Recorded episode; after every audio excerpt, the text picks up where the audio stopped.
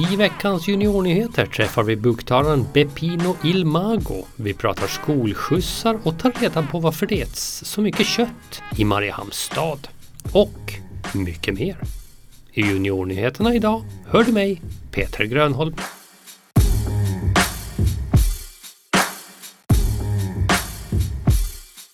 Nu ska vi ut och åka båt.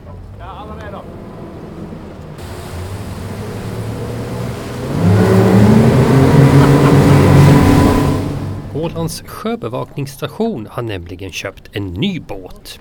Andreas Brink, som jobbar på sjöbevakningen, berättar om båten. Det är en så kallad eh, ribbåt, det vill säga att den har flytpontoner runt omkring sig.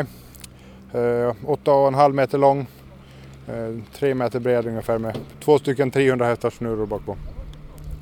Och vad ska den användas till?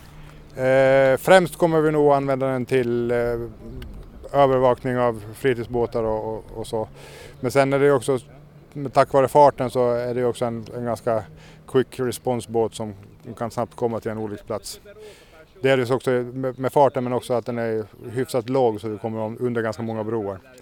Den har, delvis så kan man öppna fören så att man får ett plant däck där om man till exempel ska ta i land en, en ombord en patient.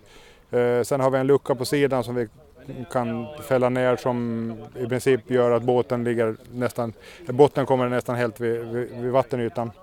Eh, vilket gör att det är väldigt lätt att, att ta, ta upp eh, folk från vattnet. Både egna eller, eller sådana som, som ligger i vattnet. Och du kommer också bort från propellrarna på ett annat sätt när du har det på sidan. Så du kan fortfarande manövrera båten ganska bra och säkert eh, även fast du tar upp någon på sidan. Då. Hur fort kan den gå? Eh, den går dryga 50 knop. 50 knop, det blir ungefär 92 kilometer i timmen, vilket kanske inte låter superfort om man till exempel kör bil. Men hade du kört bil med lite vågor på asfalten, då hade du märkt hur fort det är.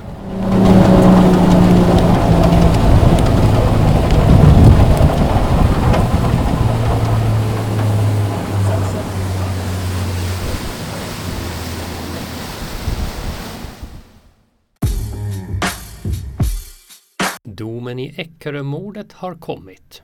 Ålands tingsrätt dömer båda de åtalade kvinnorna för mord efter att de har tänt på ett hus i Eckerö på annandag jul. En man, exmaket till en av kvinnorna, var i huset vid tillfälle och avled senare av sina svåra brännskador. Exfrun döms till livstidsfängelse och hennes väninna döms till 11 års fängelse. Väninnans straff lindrades då hon främjat utredningen av brottet på ett betydande sätt. Kvinnorna ska betala 20 000 euro för lidande till mannens dotter och 15 000 euro till hans son. Det ska också ersätta den mördade mannens begravningskostnader, stå för rättegångskostnaderna, vissa bevisningskostnader samt betala brottsofferavgift på 80 euro var. Exfrun kommer att överklaga domen men väninnan kommer inte att överklaga. Nu ska vi ha lite glada nyheter. På Brände har det varit ett problem med att det inte finns någon skolskjuts. Så här säger deras kommundirektör. Det är en del som man undrar på Facebook i Brändegruppen eh, ungefär att varför gör vi inte någonting saket och varför får vi inte bättre resultat att det blir en lucka här på sommaren och det är ju det att vi har ingen som kör. Det är ju det som är problemet. Finns det ingen som vill köra så hjälper det inte vad, vi, vad, vad landskap eller kommunen säger. Alltså vi måste ju ha någon som har någon form av tillstånd att köra. Jag kan inte sätta mig bakom ratten och köra kollektivtrafiken. Och nu slipper kommundirektören köra taxi själv för till hösten har de ett taxiföretag som tar hand om skolskjutsen.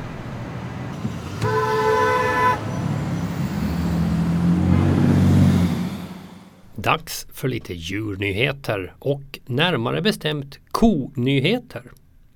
En kos horn hade växt så långt och böjt sig att det växte in i huden på kon. Det här gör ju naturligtvis ont på kon och försvårar också att till exempel tugga.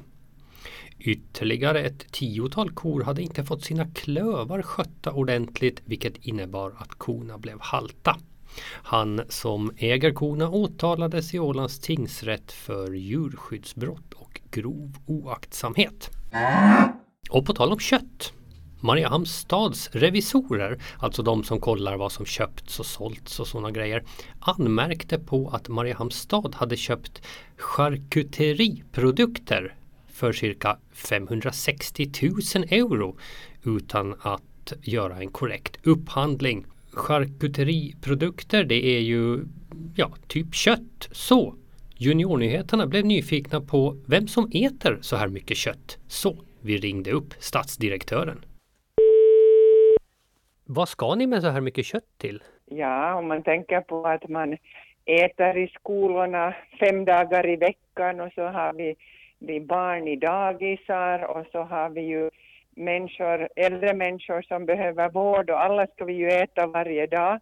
Så det blir ju väldigt mycket kött när man räknar på ett år vad, vad vi alla äter som, som, som jobbar i Mariehamnstad och sen som, som behöver service i Mariehamnstad. Så det är barn och skolelever och, och äldre människor som får mat varje dag och då blir det väldigt stora mängder.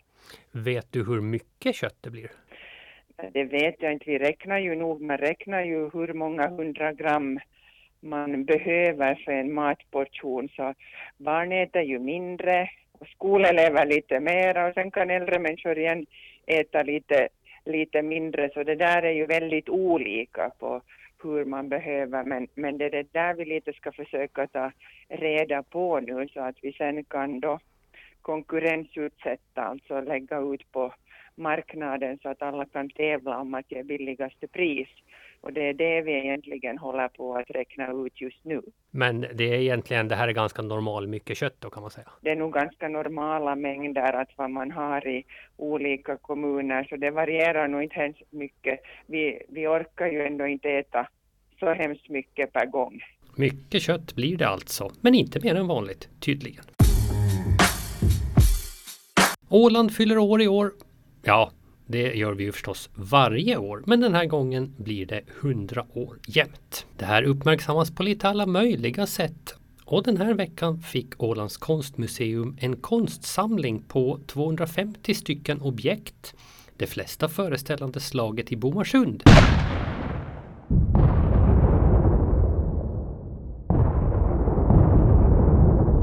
Hela samlingen är värd ungefär 500 000 euro. Tänk att det finns så mycket konst föreställande slaget vid Bomarsund. Och tänk att Mariehamns stad köper kött för mer pengar än vad samlingen är värd.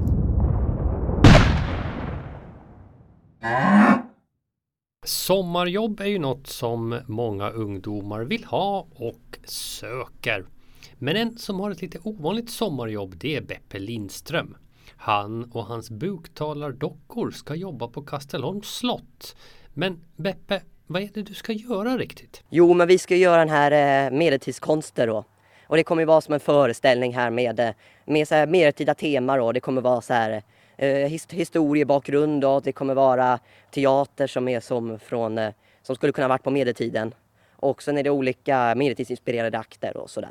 Men är det du och dockorna eller har du hjälp av några andra, ska vi säga eh, lite mer självgående figurer?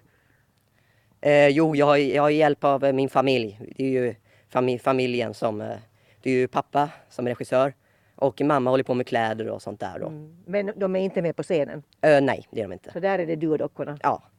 Det låter ju som att ni ändå har ganska mycket att säga varandra, du och dockorna. Eh, men den här, den här filuren kommer ju då alltså att, att vara med, Ernst alltså. Vilken roll har han i första hand här på, i den här föreställningen? Ja, Ernst kommer få vara i en roll som en kung. Ja, han ser ju ut så ju. Ja, han kommer få spela som en, en roll av en eh, kung då som är i en sån här akt då med han där då. Och det är det han kommer spela där. Är du en, är du en sträng kung, Ernst? Ja, då ska man säga att jag är en ganska, jag är en sån där kung som älskar att njuta av livet. Det sa Beppe Lindströms talande docka Ernst. Och med det är Juniornyheterna slut för idag.